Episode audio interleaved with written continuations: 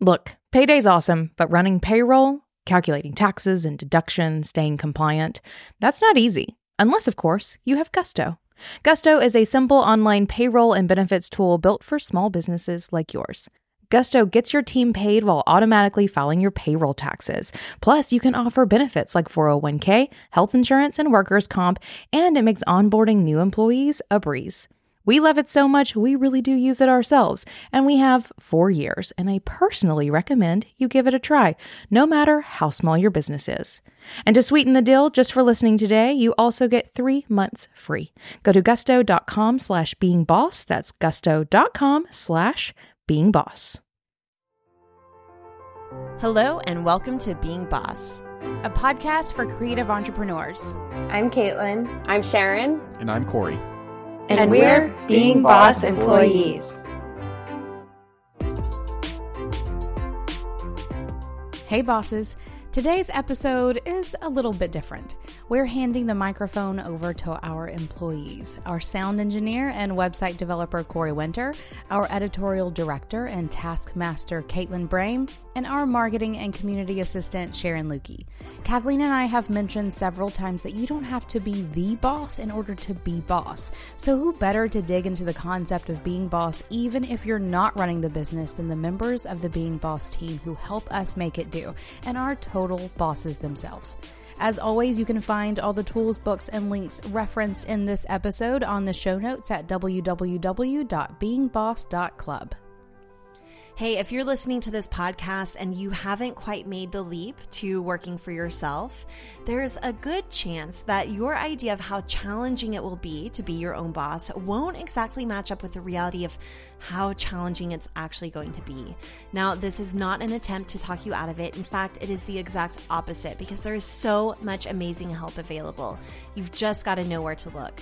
Our friends at FreshBooks make ridiculously easy cloud accounting for small businesses and have helped millions of folks just like you make the brave leap to being their own bosses.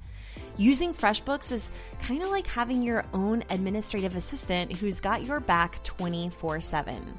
So you can set automatic late payment reminders and you can have FreshBooks do the chasing. So goodbye awkward money conversations. And with the new proposal feature, you can create a living professional document for your project and have your client sign online so you can get to work faster. It is so incredibly legit. To see how FreshBooks can support you in your quest for becoming boss, we want to offer our listeners an unrestricted 30-day free trial. Just go to freshbooks.com slash being boss and enter being boss in the how did you hear about us section.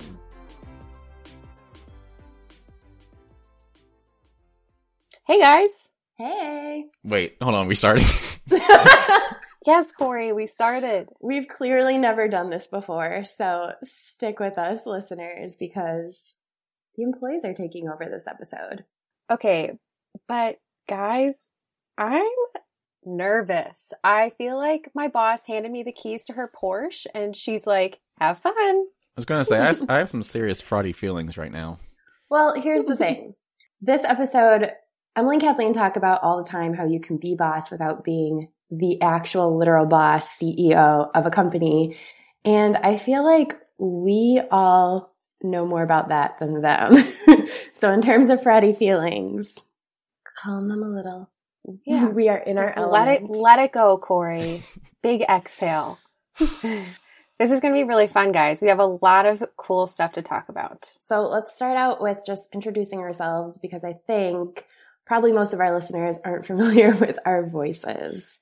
so do we want to go in order of how long we've been around with being boss? And that means starting with Corey. Yeah, let's do it. Sure. So my journey with Emily and being boss goes all the way back to 2013 when I was still in college and I was looking to get some experience for a career in website development.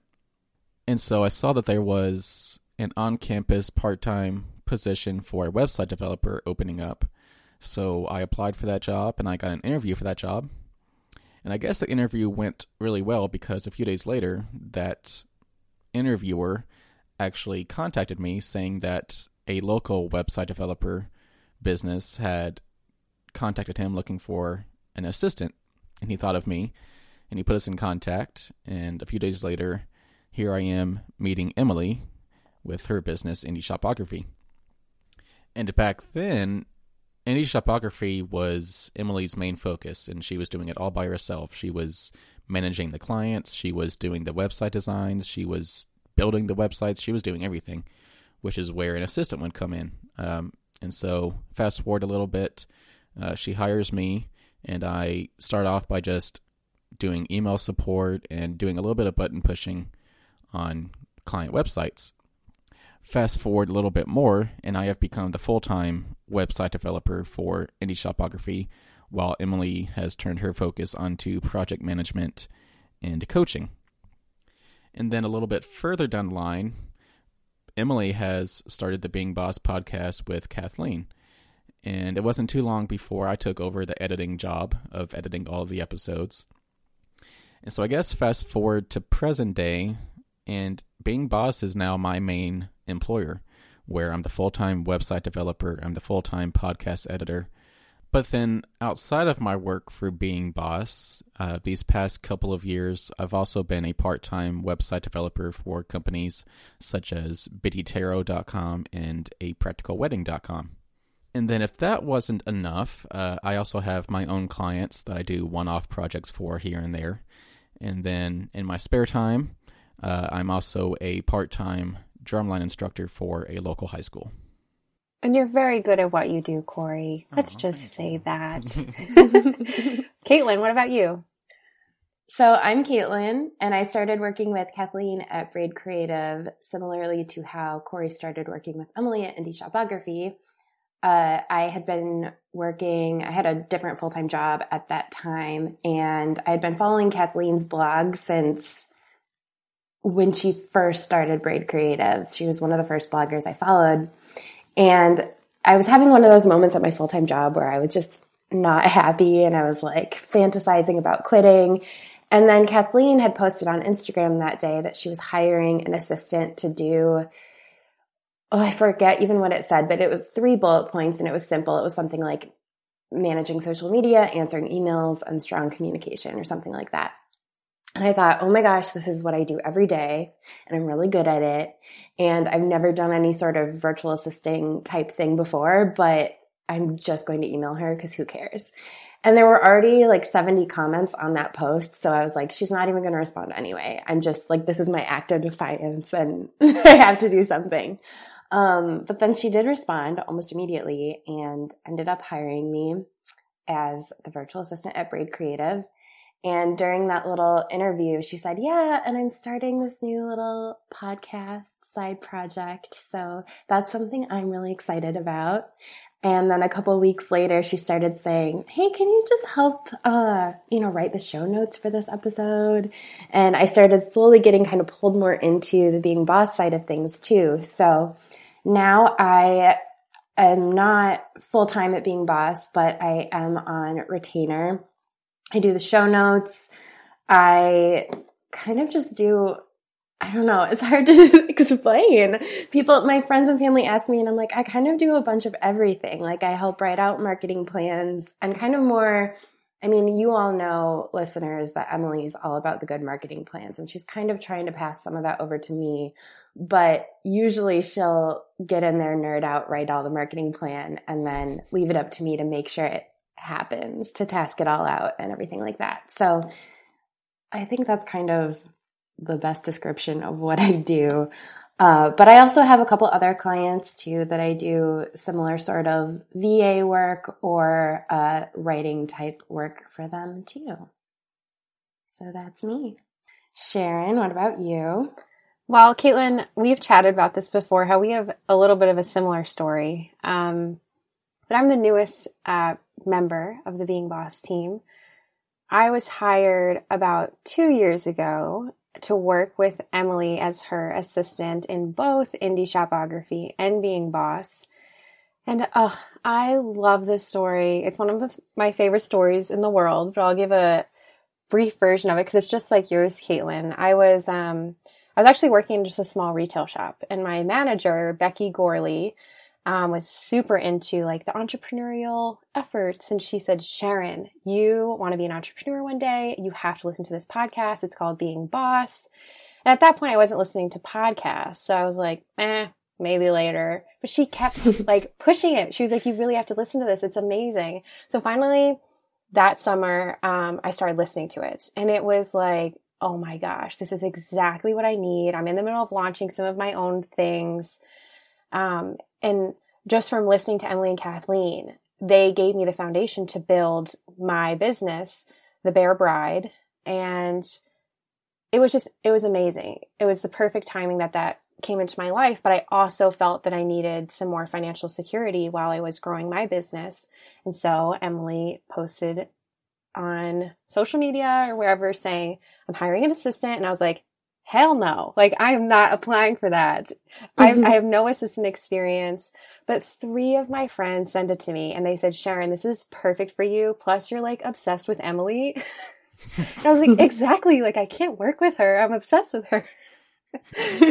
um, which I did apply and I got the job. And ever since then, it's been awesome. Um, I work hourly for Emily and Kathleen, and today my official title is Marketing and Community Assistant. So I help with marketing. I also manage a lot of the community stuff. So I answer a lot of emails, I do scheduling, and I also have some of my own clients on the side, like we all do. Um, I do copywriting and editing on the side for other small business owners, and it's awesome. And that's us. Yay. so I kind of want to piggyback off of that and, you know, kind of highlight how all of us have kind of had that entrepreneur bug. Like each of us in our own way is an entrepreneur. Um, Sharon does have her own business. Caitlin, you have your own clients and I'm a salaried employee, but I also still have my own clients. Like we all want to be an entrepreneur in different ways and be a business owner in different ways. But we also still find fulfillment being an employee for someone else that's running a business. Mm-hmm. Absolutely. I think when you're um, freelancing, kind of, it, it gives you that opportunity to have that self starting. Like, I still get to call some of the own shots, and but there's security that comes with it. And it's yeah. just, it's been a really interesting balance. And I feel like it could be fun for us to talk about um, just that experience as a whole. Um, you know, totally. the pros and cons of freelancing, if you will. Yeah, because I think a lot of our listeners, pretty much everybody who listens to this podcast, like Corey said, has that sort of entrepreneurial bug. Yeah. And you can have the entrepreneurial bug without actually wanting to be a solo business owner because there are definitely pros and cons in that. And Emily and Kathleen, I think, have talked extensively of that. But then, so I think we have a couple different camps of listeners. We have listeners who are already doing it. They're their own boss. They have their own business. They're ready to go. They're growing that. And then we have some bosses who listen who have full-time jobs and are deeply unhappy in those full-time jobs and they listen to the podcast because ultimately they want to make that leap and be their own boss. But those are just two ends of the spectrum. And I think we fall in the middle. And that's what we want to talk about today is how you can be boss without being that solopreneur CEO. And while either working in a team or pursuing freelance projects that are more short term and kind of juggling a couple different things, uh, because that's sort of what we've got going on. And there's certainly fulfillment in that too, mm-hmm. and total bossness. Yeah. I love yeah. that. Yeah. Yeah. And like, you know, coming out of college, my plan was to start my own website hosting business. Like, I wanted to, I had a huge plan about what I wanted to do coming out of college, and it was being my own boss. But I found that fulfillment working for Emily and working for being boss. And now I'm perfectly happy being an employee. And, you know, my side projects for Biddy Tarot and everybody, you know, that's just, you know, to give me something else to do so I don't get bored working for being boss.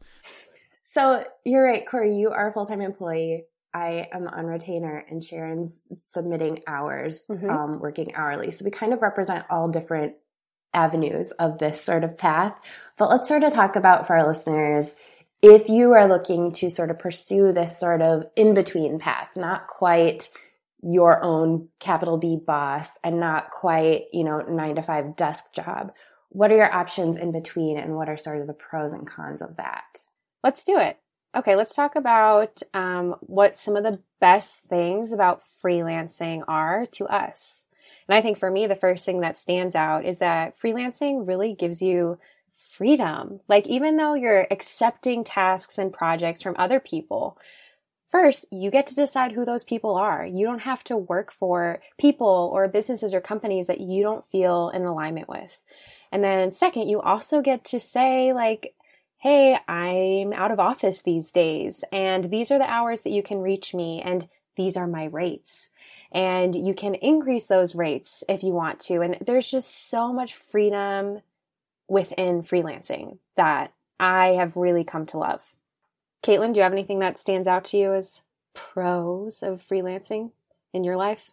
Um, I that's actually I really love what you said because that is most of the reason why I am on this path is because when I was working 9 to 5s, desk jobs, even if I liked what I was doing, I was subject to the values of that company so I had to work with the types of clients that they wanted, even if they weren't the types of people that I wanted to be working with.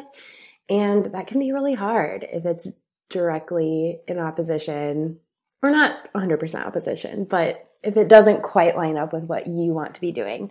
So yeah, definitely freedom in working with the type of people that you want to be working with. Um, but then also it just, I think that it helps you what I love about freelancing is that it keeps you from being stagnant because you're always learning something new and you're always doing something new. Even if you're doing a similar type of project each time, you have to relearn the systems um, if you're working with somebody new or you're researching something different or you're trying to make sure that you are on top of whatever skill it is that you are doing. So if you're I don't know, doing social media, you have to make sure that you understand all the changes in algorithms so that you can be competitive with everybody else. And, you know, some people might see that as a con. There's a certain amount of pressure in that, but I think it's exciting to kind of have to be in this place of constant growth. Yeah. I love what I do for being boss, uh, but it does get a little repetitive. Um, for instance, when I have to edit an episode of the podcast, it can take up to three or four hours and in any one week I might be editing three or four episodes. So that's as many as 15 hours a week that I'm having to listen to Emily and Kathleen on repeat in my head. Which is a treat, Corey. That's it's a, a treat. treat. While there's nothing wrong with listening to them talk for hours on end, it does get a little monotonous. Um, and that's where my side projects come into play. My work outside of being boss helps me to change things up so that I'm getting some variety in my to do list. It allows me to constantly get a breath of fresh air so that I'm staying happy in all of my different jobs. But let's be honest, sometimes freelancing is not a treat. there are some serious issues and obstacles that you have to overcome when you are kind of um, creating your own path with like picking and choosing different freelance projects. And for starters, even though there is stability within finding like a great retainer client or um, having a job like I do at being boss where I know I can count on a certain amount of hours every week, there's still some income like instability there because there's a lot of pressure on you as the freelancer to find the clients and make sure that you hold on to the projects. And if one slips out of your income one month, that's money that you're not getting that month. And that's like, a major cause of stress and anxiety for me, definitely. And I assume for a lot of freelancers because you love the pros, you love the freedom and flexibility, but like, damn it, I just lost that client or I can't get more clients. And that's really a serious struggle. Yeah. And another um, con, I think, of freelancing is you have to I mean, it's a pro, everything's kind of like a pro and con. Yeah. There are two sides to everything, but you have to have super solid boundaries and a super solid sense of responsibility because in most cases, if you are not devoted to the company in terms of being a salaried contract employee, which is really kind of the pro for the company is that they have you under this contract and they kind of more or less own this amount of time of yours, right? So if you are in a situation where you're just doing freelance for somebody and you don't, they don't have that sort of ownership over your time, I think people sort of have the tendency to be a little bit more helicoptery over their freelance contractors, which if you are a responsible, responsive person, it's not a big deal. But, you know, if you're juggling a couple different projects, you have to make sure that you are being open with everybody in terms of when they can realistically expect that work back and how much you can take on. So there's kind of a big learning curve in terms of having those boundaries and making sure that um, even it's easy to have like scope creep on your time. Oh yeah. Like if they're like, "Oh, can you do this extra little thing?" And this is one of my biggest struggles because often I am choosing these projects and so I love doing them and I'm like, "Oh, well, I could just finish this one little thing off the clock." Which I can do, but that's not fair to me. So, Mm-hmm. definitely maintaining those solid boundaries Yes. is a struggle. I love that, Caitlin. And I think for me, one of the other biggest struggles is that as someone who has been trying to grow my own business or businesses, because I, I both run the Bear Bride and I am a copywriter, um, I give so much creative energy to being boss because I love being boss and I want them to have like the best of my work. You know, when I'm writing content for Instagram or I'm writing an email for a marketing funnel that's about to go out, I want them to have like my prime content, you know? Like I love when Emily's Mhm. like, Sharon, that was so good. But then at the end of the day, I have sometimes like zero creative energy to put towards my own use and put towards my own business. Mm. And that's really hard because I've heard Emily and Kathleen preach like, do your projects first. But would they feel the same way if I told them that that, that like being boss was getting, you know, you know what I'm saying? Yeah. Um, so saving energy for yourself can be hard when you want Mhm. to give your clients the absolute best of you. And, you know, it's not just creative energy, it's also physical energy because, Mm. you know, sometimes you could end up working 50 or 60 hours a week if you're doing a full time job and a side hustle and everything. So, like, I work full time being boss, which is, you know, 30 to 40 hours a week, depending on the workload. But then for, you know, Biddy Tarot, I can work anywhere from five hours to 20 hours a week. Mm. But also, I have other hobbies that are also paying jobs. Like I teach um, a local high school drumline that is competitive during the spring seasons. So, you know, that's five hours a week, 10 hours a week, depending on the week, where I'm also having to leave my home to go to this high school and teach high school drummers. So, you know, like this week specifically, I'm doing all three. Like Biddy Tarot has a big project launch coming up, so I'm working 15 hours a week for being boss. I'm still I'm probably going to work about 30 hours this week, but we're also taking our big championship trip this week for our drumline, and so I'm going to be gone for 4 days this week. Damn, And Corey. so I'm I'm I'm physically drained already, and it's only Monday. So, you know, there there there are some cons to taking on these side projects, but in the end, you know, I'm still happy doing what I do. Yeah, that's what matters. And I think a good thing about taking the time to talk about and like weigh these pros and cons is that it can help you decide what's the right fit for you moving forward. Like what do I what do I want my day or my life to look like 3 months from now or 6 months from now? And by just kind of being aware of the ups and downs of freelancing or having different clients on the side, it can help you figure out what you want and then how to go for it. Totally. And just really quick here, especially for bosses who are more on the nine to five day job that they hate spectrum, looking to make this leap, whether that's as your own boss or doing freelance work. Yes, you learn what you want to do and the capacity in which you want to work by doing the freelance stuff or by building your business. But there's so much understated value in learning what you don't want in the nine to five day job that you're in now. And I think um, especially if you are listening to this and you're still in school and you haven't had a job, like a adult world sort of job yet, there is so much value in just going for that nine to five desk job, even if you know that that's not end game, because you will learn so much about how uh, not quite functional the mm-hmm. adult working world is. Yeah. And that is really important for figuring out how you want to work. Yeah. And it gives you experience. It gives you good experience that you can put on your resume moving forward to get just one step closer to where you do want to be. Yeah. Totally.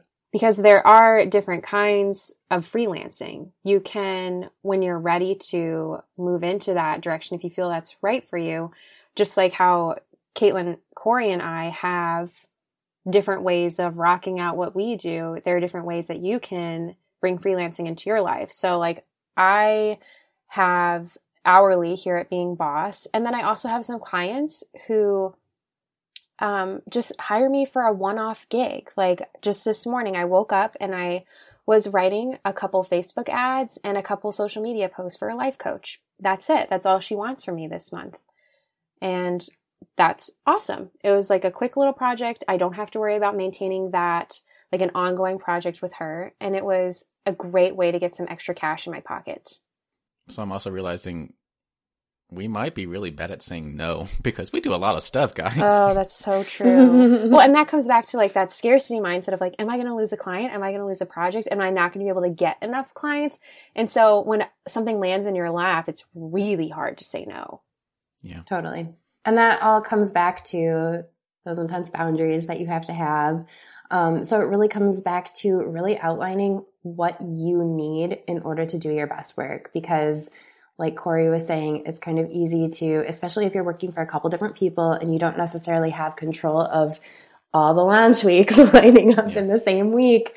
Um, you're going to either accidentally become a workaholic because you can't say no to projects, or you're going to have to allow yourself to be a workaholic to get through that launch week. So knowing ahead of time that, hey, these are the conditions that I need in order to thrive and uh, being really honest with yourself about how much you need to get paid for your time, tracking your time and being upfront with all of your communication is super key.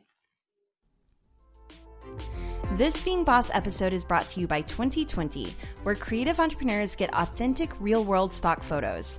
If you're looking to tell a true story about yourself or your brand, to deliver an honest message to your audience, the photos you use will matter.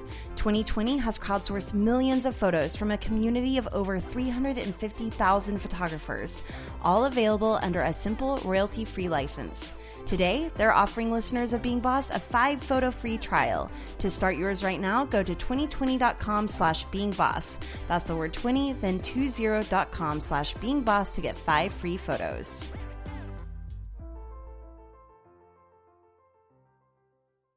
So I'm curious, um, Caitlin, do you have any like one-off gigs, or is most of your work with your clients um, like retainer, like you have with being boss?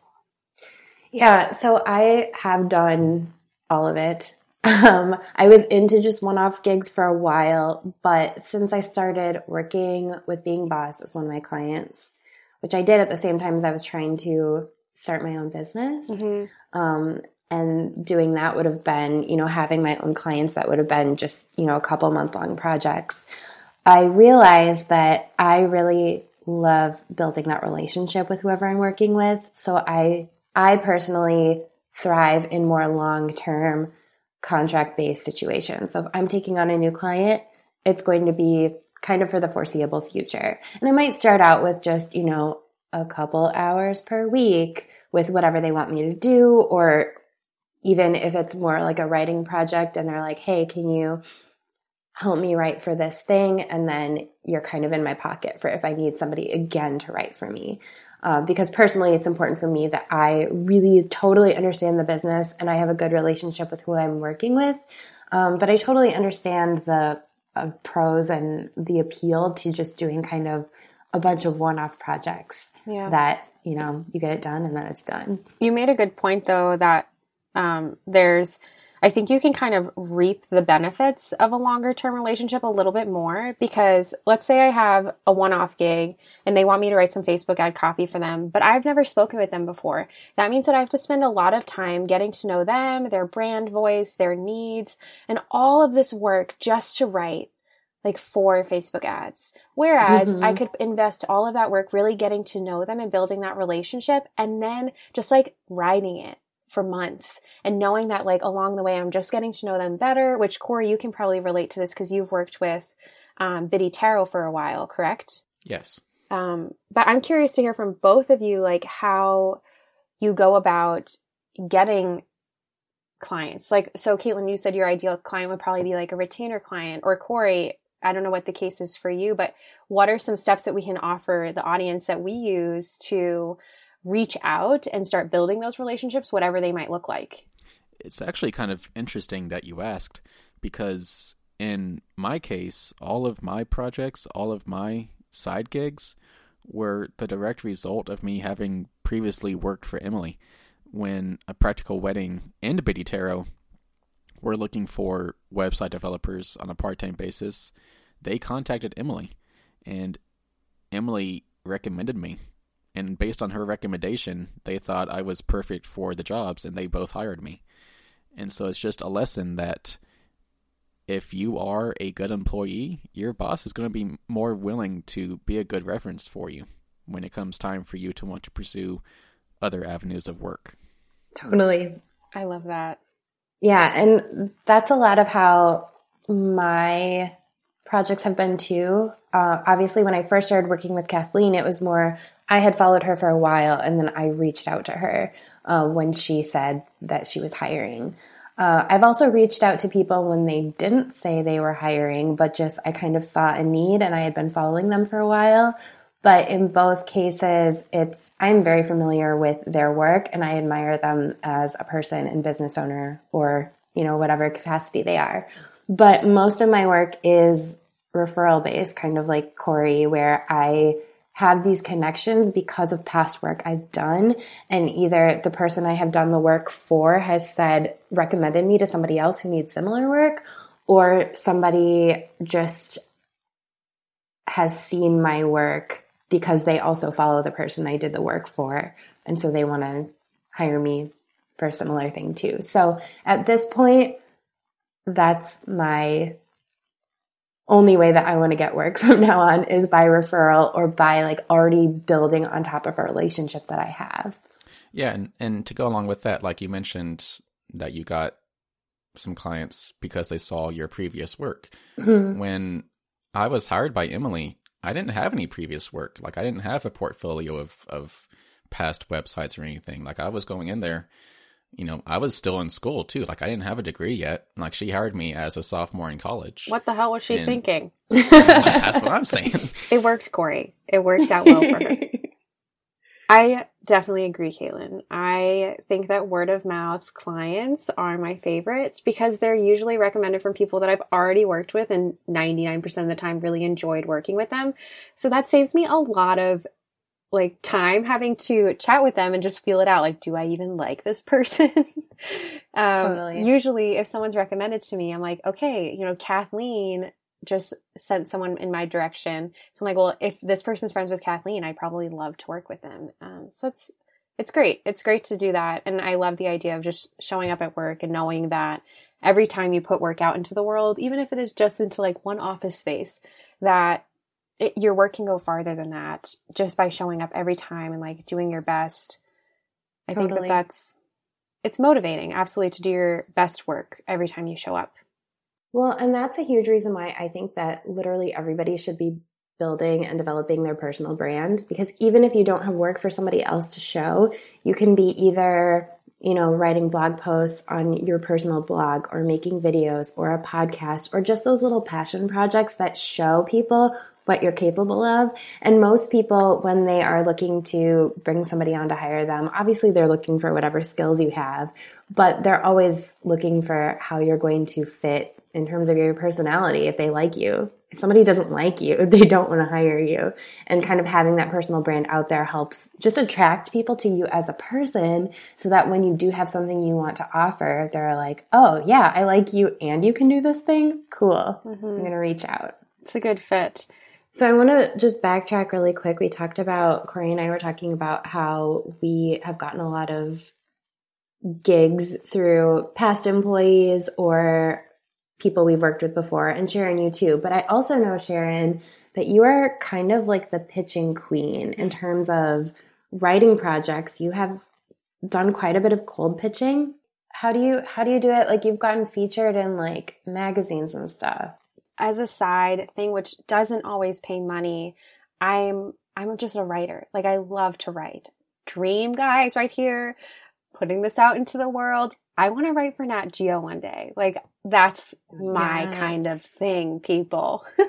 so when I'm not like hustling it out, focusing on making some money while doing what I love, sometimes I'm just doing what I love. So I have pitched myself to write for magazines and I've, I've been published in um, an international magazine. I'm working on a couple other features right now. And while they don't always pay, it really, really fills my cup. Like to hold a magazine and be like, damn, like this is my writing. And it gives me some energy to keep going in some of the other stuff I do because I am super creative and it can be hard showing up and like just writing content for like Instagram and social media when I'm really curious and there are so many things in the world I want to learn about and write about. So I mean, that kind of brings another element into our conversation about doing what you love, like outside of work. But here's where I can tie it back in. Freelancing mm-hmm. gives me the flexibility to do that kind of stuff. Like if I was working 40 plus hour weeks, there's no way in hell I would be using my extra time to, you know, pitch myself to write for magazines. I'd just be like, damn it, I just need some Netflix. totally. I don't want to write anymore. Um, but I um, think there's a huge parallel between pitching yourself, even just kind of more for pleasure writing projects, and people who are just putting themselves out there to get freelance projects. A lot of times when you're just getting out there, you have to kind of cold pitch yourself to even get projects in the first place. So, That's do so you true. have tips for not pitching yourself as like I guess it would be kind of similar as pitching yourself as a guest on a podcast, which Emily and Kathleen have said. But if you were kind of to uh, take the skills you have learned for pitching yourself for your writing projects and apply them to if you were to do that as a freelance position, what would you say yeah. to our listeners? That's a really good question. And I do have an answer. I think that I think the word cold pitches just sounds like weird to me because it sounds cold and I'm like really warm. so, like a warm pitch where the main thing that I focus on is connection. Like my number one thing, I'm not going to pitch someone if I don't feel like we'd have a personal, like relational connection. And that goes for being on someone's podcast. Like, why would you want to be on someone's podcast if you don't feel like you'd connect? Like, what an awkward conversation to be in on. So I like for example when i was featured in this international magazine white it's um it's a magazine for weddings and marriage and i heard that the editor of white magazine was going to be in new york city all the way from australia. And so when i knew that i had the opportunity to hop on a flight and go down there and meet her for coffee i did it. And it was this like cold in the sense that we had never met before and I I did want to kind of pitch myself to her. But it was far more warm in the sense that my number one priority was just like making a connection. And if nothing came of it that's okay. But I I want to form relationships with people and I want all of the interactions that I have with people whether under the, name of work or not work to be really positive and bring good into the world so that would probably be my main suggestion is just whether you're pitching someone for work or you're pitching someone to do something outside of work that just fills you, find the connection that you have and really highlight it and don't be ashamed of it. Like when we want to get certain guests on to being boss, I strategize with Emily and Kathleen about like, what personal connection do you have with this person? Do you share something in common? Did you grow up like watching something they were in or sharing a, a similar passion. And by bringing that first and foremost to the table, you're making it way less about business and more just about being human. And I feel like that's what's getting through in today's cluttered world. Love it. Uh, uh, before we go on to the next topic, I do want to go back to what Sharon said earlier about her dream is to be a writer for Nat Geo. and it's not my dream to be working for Being Boss. I mean, it is a pretty dreamy job, don't get me wrong. But, you know, my dream is still to run my own business one day. You know, that might be 10 years down the road, 20 years down the road. Right now, though, I'm still happy being an employee. Yeah. Like I'm still building myself for the future. Totally. And so my dream may still happen one day, and I hope it does. But right now, this is what I'm good at, and I'm I'm happy working for somebody else. Yeah. Well, that's actually a really great segue, Corey, because that is one of the things, or the main thing that we want to talk about here is that, I mean, the reason why you want to do your own thing is because you want to put your own projects, your own work, have control over what it is you're doing and your creativity and put that out in the world. But you can absolutely do that while working for somebody else. You can have ownership of what it is you're doing and be boss within that team. Um, especially if you are sort of getting to that point where you have the connection and the trust with whoever it is that you're working under oftentimes if they see that passion in you and they see that you want to be putting cool things out in the world and you're aligned in sort of your visions, they can give you sort of more reign to do that. But really quick before we jump into that, let's just recap sort of this first part of okay, so you want to be a freelancer, you want to start picking up projects and contract jobs to sort of trying on different hats of what you can do. Top tips for doing so personal connections. I think we all kind of agree there. Take a look at who you know already, who you've enjoyed working for, who is currently familiar with your work. And um, I loved Becky Simpson's recent episode where she was talking about how she has Chipper Things, her business, and she went back to a full time job. And one of the biggest breakthroughs she had in that journey was just telling people that she wanted work. And so I think that a lot of people that you already know and that you already work with might have a perfect fit for you right now. So just kind of putting that out there as long as it's safe and you're not in danger of getting fired from what you're currently doing. Oh yeah, like Yeah. you know, I That's always check with Emily before I take on another project because I want to make sure my boss is comfortable with me taking on work outside of being boss because I don't want her to think I'm spreading myself too thin. So networking is great. Just make sure it doesn't go against your current job's wishes. Totally. And then make sure that you're sharing your work and putting your personal brand out there, uh, which is kind of the same thing as if you're starting a business, right? Like share what you want to be known for and um, share what it is you're interested in. I think kind of, especially if you're not quite sure and you're sort of going the freelance contractor route because you are sort of exploring what it is you want to do or what kind of business you eventually want to start, uh, just sharing everything and anything you're interested in or learning about or exploring and just kind of see what sticks with people or what people gravitate toward or what someone might say like oh you went on this trip. I am a person who needs somebody to do stuff like that or your photographs were gorgeous and I, I would love for you to come like be the photographer at my event. Like you can get so many different opportunities from just sharing what it is you're really excited about in the moment hmm And those, I think every single opportunity is valuable because something I've been struggling with is I, I'm very futuristic. And so I see my end point. Like I see where I am 10, 15 years from now. And I, it feels so good and it's so crystal clear. But the in between space is always a little foggy for me. And so that's something I've been wrestling with is just the in between and the value that's in the in between. And that's why I love this conversation that we're having because we're sharing like all these little bits and pieces that we're collecting along the way. And I think that they're all part of like a much bigger picture that even if we can't see it right now, we will 15 years from now or five years from now. And we'll look back and be like, damn it, Sharon, you wasted so much stress. Um, because it's in between, it's in the in between where you really learn a lot of things and, um, and you can really grow a lot. And the reason that we're here talking today is because it's in those in between moments that you can be a boss. You can like really rock out what you're doing, even if you don't feel like all the pieces are in place. That doesn't discount it as like not mattering. It doesn't discount it as just being like a small, you know, thing for now and moving on. No, like really be there, really own it.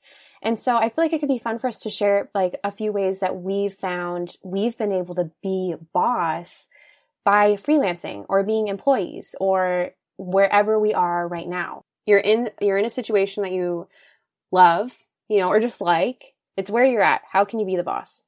Bring ideas to the table. Like it it doesn't have to be you don't have to, you know, if you're an employee, you don't have to strictly stick to your task list. Like it's it's okay to venture out and, and try to help your company grow as an employee. Like I guess when I first started working for Emily and for being boss, Emily and Kathleen called the shots. Like they were the idea makers. And I just put their plans into motion with what I do behind the scenes. But, you know, within the past year or so, I was like, okay, well, I love your ideas, but I want to put my voice out there as well.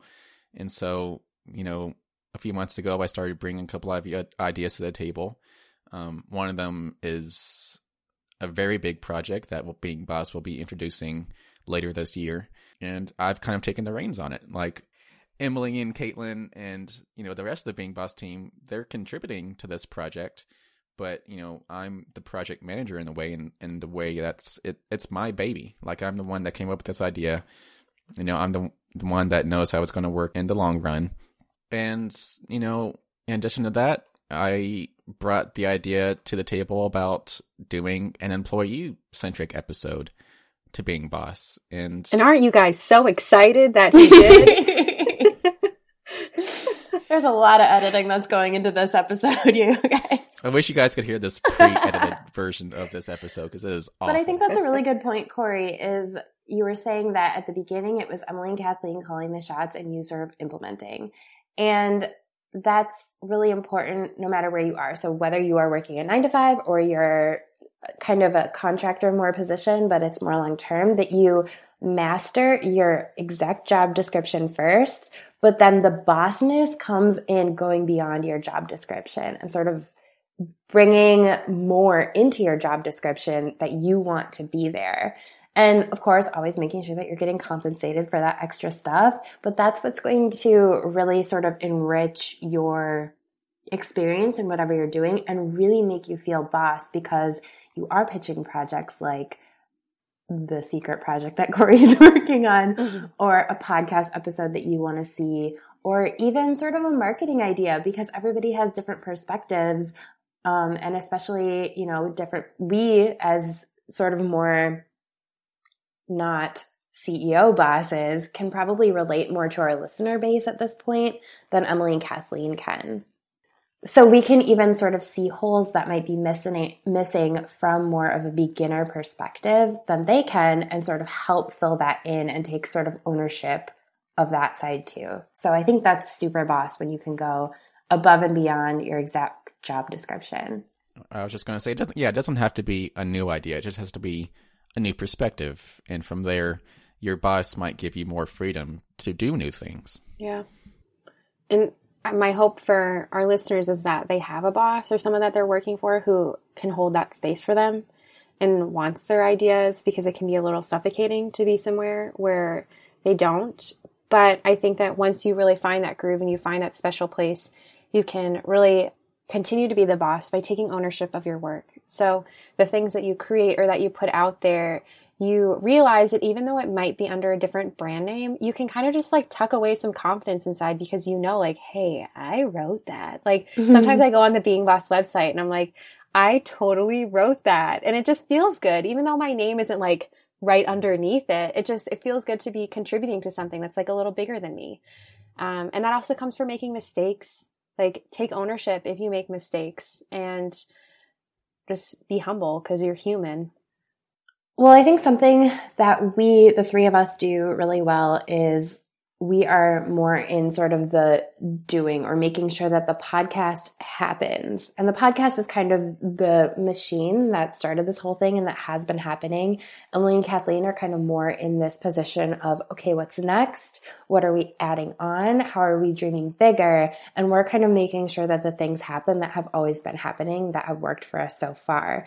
And a lot of that we, I think at some point, each of us have spoken up and said, okay, hey, whenever this happens, we need a system so that I know to do this.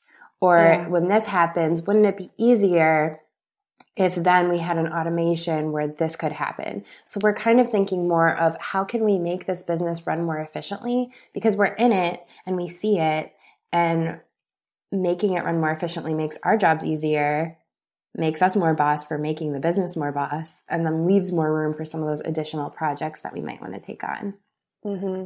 And then by doing that, like we are really meaningfully contributing to and helping build the business. Like we are helping to build being boss, which is really exciting.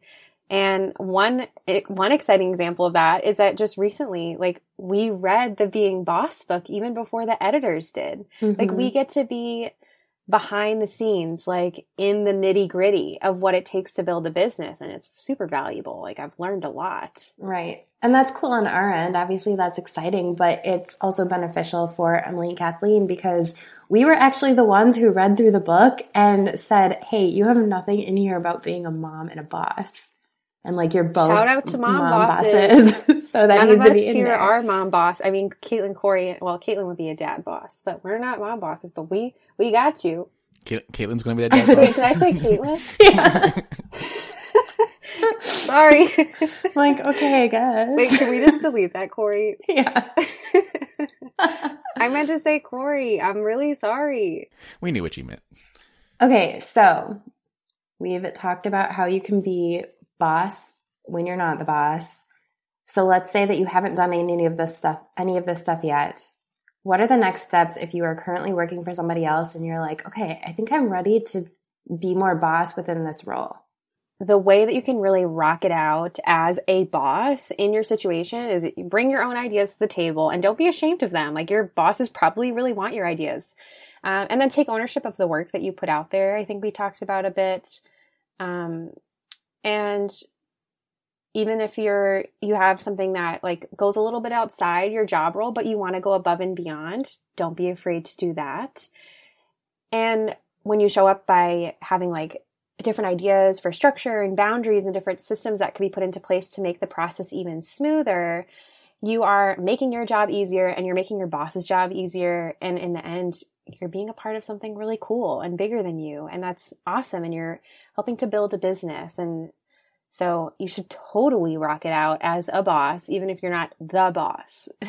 Yeah. but I think that something that I really appreciate is how Emily and Kathleen really care for us as employees and they've kind of like given us a good amount of space to do what we need to do to thrive within this working environment. Yeah. It all comes down to communication and trust. And the more communication you have with the people that you're working with or working for, the more trust they're going to have in you to be able to grow into this bossitude. So if you want to do different things than what you're doing, don't laugh at me, Corey. I like said bossitude. bossitude. um, if you want to try on new things within your job role or pitch new projects, uh, a lot of times it just comes down to having that conversation with whoever it is you're working for. I know I was working my first nine to five job I had was became pretty monotonous and I was good at it, but I realized that I wanted to do some more web based stuff too. I'm trying to like explain this job without saying what it was. And my boss at the time was the head of the department I was working in, but he also had built and maintained the website. And so I just had a conversation with him one day and I said, Hey, listen, I'm doing all this stuff. I feel really solid in what I'm currently doing. I am on it. I have a little bit more space in my day and I would love to learn more about website stuff. So do you have any small tasks that you don't want to do anymore that you could pass off to me so that I can kind of start learning about this stuff too. And he was totally receptive to it because he doesn't want to do the dumb little website stuff, but I was psyched about doing them because I had never done that before. So just have that conversation. In worst case scenario, he would have said no, and I would have kept doing what I was doing. So always just put yourself out there, have a conversation with who you're working with. And even if I had said, like, hey, I want to do some website stuff.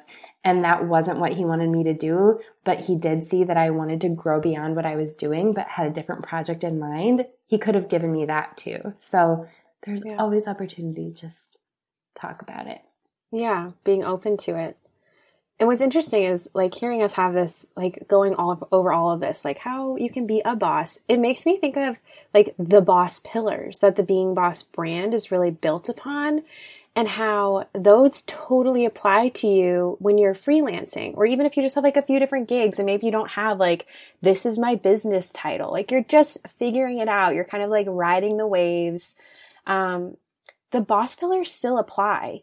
So the first one that comes to mind for me is like habits and routines because if you don't have your habits and routines down as a freelancer you are going to struggle. Like say goodbye to your Saturdays and Sundays because you're going to be like trying to wrap up all these different projects, emailing all these different clients. You need to have like the habits and routines down that will help you um, really stick to your schedule and and know what you're going to wake up and do every day and and know what you need how you can set yourself up for success by doing these things like every single day or like once a week doing this task and um, that's been so helpful to me within my own freelancing journey. And then that also makes me think about boundaries, you know, especially with thinking about the weekend. So I'm curious to hear from you both. Like, do you have one tip or like one rule that you stick to that really helps you maintain your boundaries as an a quote unquote employee working for other people? Boundaries is like my biggest struggle and what I'm working with most right now. And I think the biggest boundary that you're going to come up against as an hourly freelancer or a contractor that has a certain amount of hours to work with is that you are trading your time directly for money. So your biggest boundary is I'm not going to work past this time that I'm allotted, or I'm not going to do work if I'm not on the clock. But I'm curious, Corey, because you are a salaried employee, so you are not directly trading hours for money. But of course, you have to be protective and build those boundaries around your hours and other things. So, what sort of boundaries are you working with as a salaried employee? Well, the funny part is that last year, Emily had to have a hard talk with me because when I originally agreed to go on a salary, because when we started off with being boss, I was hourly. Uh, when I originally agreed to go on salary, uh, Emily's conditions were that I would work at least 30 hours a week, but no more than 40. Last year, I will not go into too many specifics, but last year was a pretty awful year for me, um, both personally and professionally. And it got to the point where I was not meeting my hourly goal of 30 hours a week for being boss. And it was pretty consistent. Like I was pretty consistently awful at meeting my salary salaried hourly goal. And Emily sat down with me and she was just like, you know, if if you don't improve your commitment, then we'll have to either take you back to hourly or we'll have to renegotiate how this works.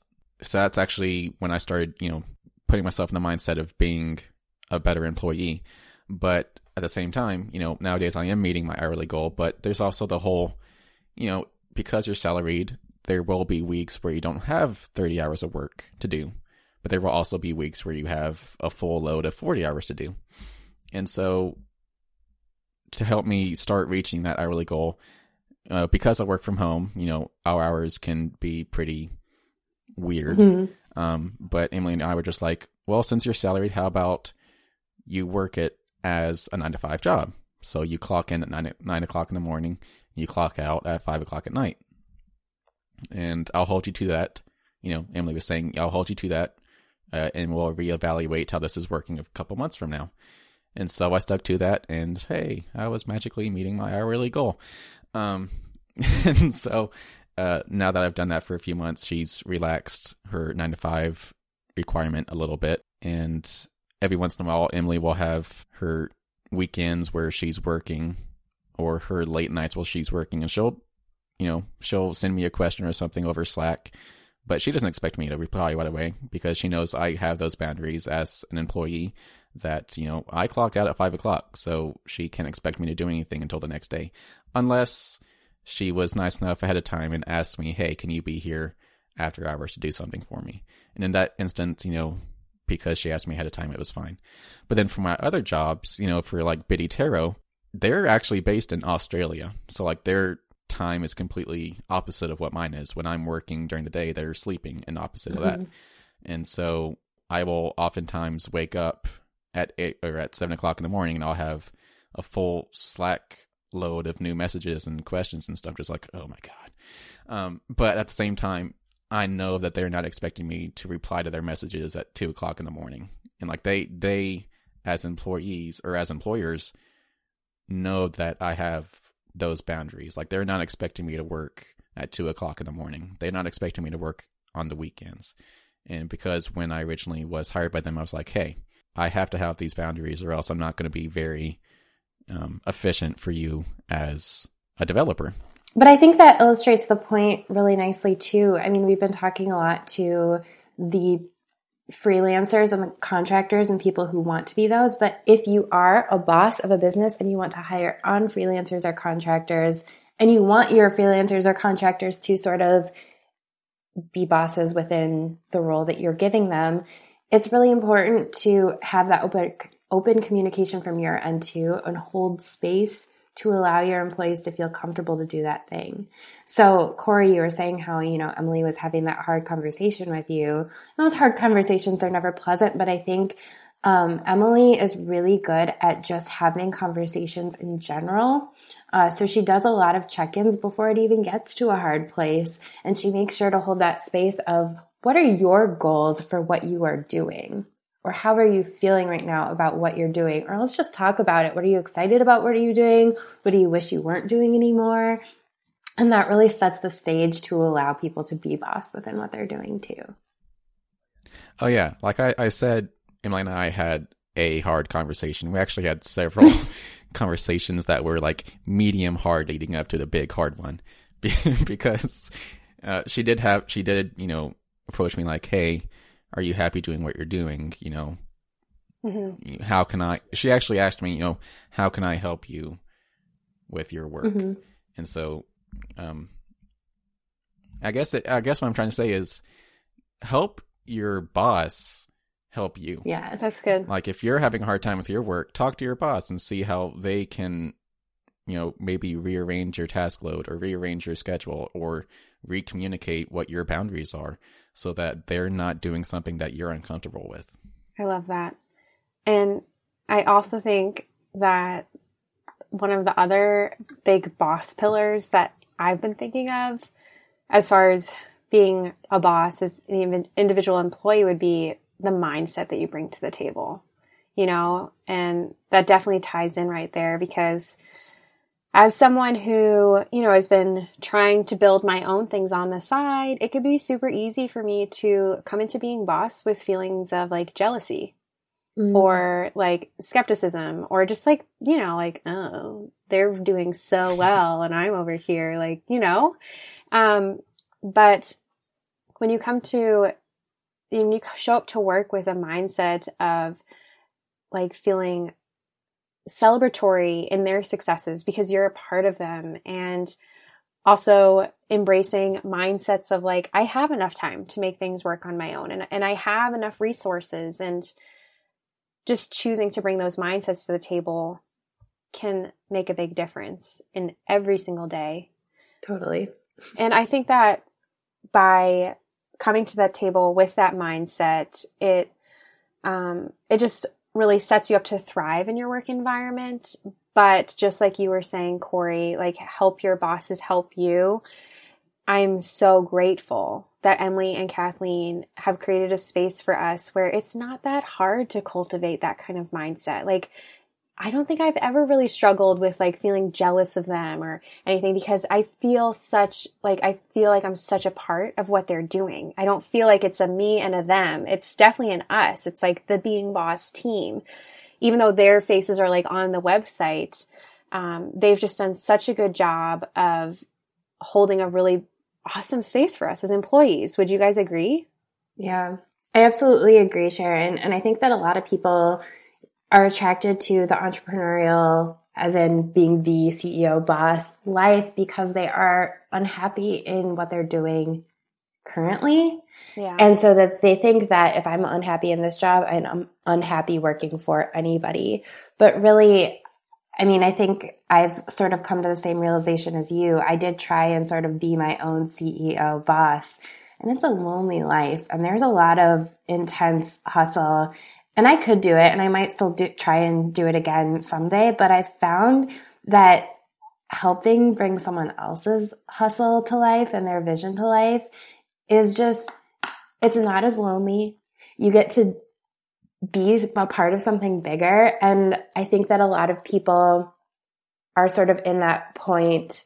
Um, there's this book called Rocket Fuel that Emily and Kathleen have mentioned several times before, where it's about sort of this balance between the visionary, more CEO type person and the integrator, which they call sort of the COO person. And I think we are more sort of integrator type people. And a lot of integrators have that drive to be leaders because they're good at what they do and they have the communication abilities and the motivation to be in that good communication with their visionary to make it happen but they mistakenly think that they themselves are visionaries because they've never had that good relationship with whoever they're working with yet.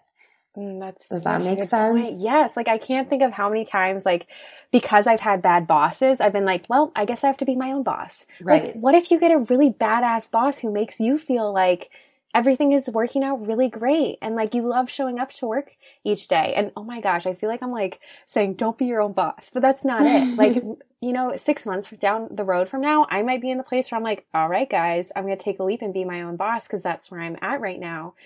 But it's just such an interesting journey of like ups and downs and different realizations and right. learning yourself and learning what you need as opposed to what you want Totally. And just as you can test and change in your business, you can test and change as an employee.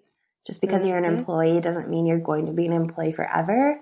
And just because you're a boss CEO doesn't mean that you can't go back and work for somebody else. And there's no shame in it either way. You can be totally happy doing both or neither. Yeah. And I think that really sums up the whole idea behind this specific episode is that not everybody's cut out to be a business owner. Not everybody's cut out to be their own boss. It's okay to be an employee. It's okay to work for somebody else. But at the same time, you still had to take ownership of your job. Yeah. Yeah. And and like celebrate it. Celebrate the fact that even though you don't feel like the life that you want right now is like the CEO life, your life still matters and like the things that you want to do and the projects you work on they matter. And with so much like social media noise and like everybody's trying to get their face or their project out in the front it's hard to find the value in the smallness of your journey and like the anonymous moments where you're like okay like i am basically ghost writing for people like putting all my energy into something and my name's not going to go there. It's hard to be like but it still values. But it does like it definitely is valuable and um yeah it's just it's part of the journey. And i i think we need to give the in between journey a little bit more credit than what it gets. Yeah. Because i think there are far more of us in betweeners than there are of anything else. But it's just it's the people at like the end point you know or like at the ceo point that we see we see the CEOs. And mm-hmm. so it kind of makes us feel smaller. I don't know. Those are my thoughts. so let's give our listeners a little bit of next steps they can take, whether you are wanting to cultivate more freelance or contractor positions, or maybe even you're a boss and you want to hire on a freelance or contract positions, I think a resource that we have that is really helpful for this that we don't usually apply to this situation is the Hot Shit 200 list. So I'm including it in the show notes because I write the show notes. but go ahead and download that list and sort of instead of using it how we usually do to sort of network with other creative business owners, uh, use it to sort of outline who you already know who is familiar with your work and thinks you're doing a good job, who could potentially be a lead for new projects or new work.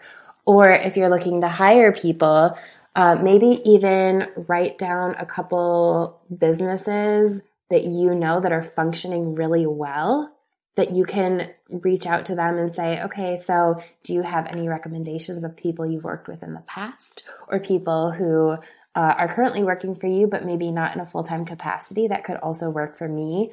Or even just people that you've um, noticed online that have a talent um, and maybe they are a business owner, but you know, you can do both. You can be a business owner and a freelancer. Um, so I think that's a really good way to sort of dip your toe into this is to really write out a list of people who are already kind of along the lines of what you might be looking for or who could already help you. Yeah, definitely. So those are a couple tips that we have for you guys. Um, but I feel like you guys, what would be a really fun way to end this is if we shared what makes us feel most boss. What do you think? I mean, it's how all the episodes are ended, so I guess so we, we, have we just, to. We have to do it. Do you want to go first, Corey? No. so, Caitlin, Caitlin, what makes you feel most boss?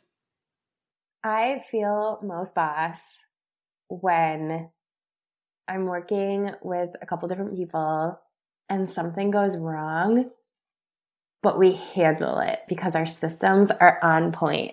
So there have been a couple times where like a an automation didn't happen at being boss or like somebody had trouble purchasing something or something happened that wasn't supposed to. And even between the three of us, I think this happened one time and I wish I could remember the specifics, but Emily and Kathleen were maybe in the middle of recording. So they weren't available to help and we just handled it. And that was so boss because we didn't even like freak out. We had great communication and we had developed systems that work really well. And that just feels super boss to me when you can get through a curveball like that. I love that. I feel like when we go to our next like New Orleans event or something, we need to have shirts that say like being boss team on the front and on the back. It says like we handle it. Yeah. Is that like a terrible idea? I, I actually I want. Or like we'll handle it. yeah. I love that, Caitlin. What about you, Corey? What makes you feel most boss? Honestly, it's when Emily or Kathleen or Brigit over at Biddy Tarot take notice of something that I've done to further their business. And, you know, it doesn't necessarily have to be something public like, you know, an Instagram post or something, but just, you know, a private message when when I've done something and they say, Hey, this was great, you know, thank you for doing this or you know, this was awesome of you to do this or something like that. Just, I guess the recognition is what makes me feel boss because I know that I'm helping them, like I've said before, further their business. Those words of affirmation is that your love language? I, yeah, I guess words of affirmation. I guess is is what makes me feel most boss because it's confirmation that I'm being boss. Heck yes, I love that. Okay, what about you, Sharon? What makes you feel most boss? I feel most boss when I feel free. And freedom to me doesn't mean just freelancing, or it doesn't mean being my own boss, or it doesn't mean anything in particular because it changes from season to season. And so freedom could mean financial freedom. It could mean some flexibility in my schedule to take a vacation when I want. And I think that by allowing myself the freedom to let that grow with me, um, kind of sets me up for success because it allows me to embrace the fact that freedom is going to look and feel different ways at times, and that's okay. But the pursuit of it is what I need to keep my eye on. Like, what do I need to do today that will help me feel more freedom in my life? And some days it means I need to make some more money and work a little harder. And other days it means I need to just chill out and let the bank account sit for a sec and get some rest and rock it out. rock it out like a boss. And you guys, I feel like we should give a special shout out to Emily and Kathleen for letting us take over an episode. Um, Emily and Kathleen, thank you so much. We know you're listening because you said you were going to, and we appreciate you. And we're so glad that you value us as your employees and you care about us both in work and life. And I hope you think it's cute. yeah, we hope you think this is at least cute.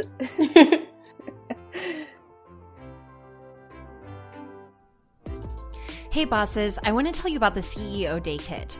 The CEO Day Kit is 12 months of focused planning for your business in just one day.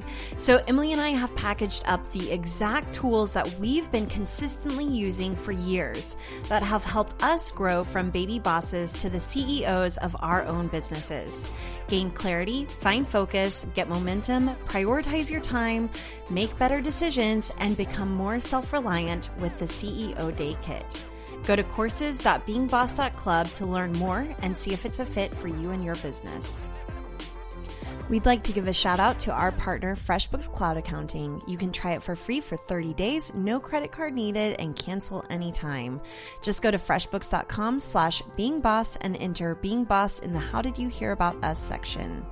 Special thanks to our sponsor Twenty20, who is offering our Being Boss listeners a five photo free trial. To start yours right now, go to twenty20.com slash beingboss.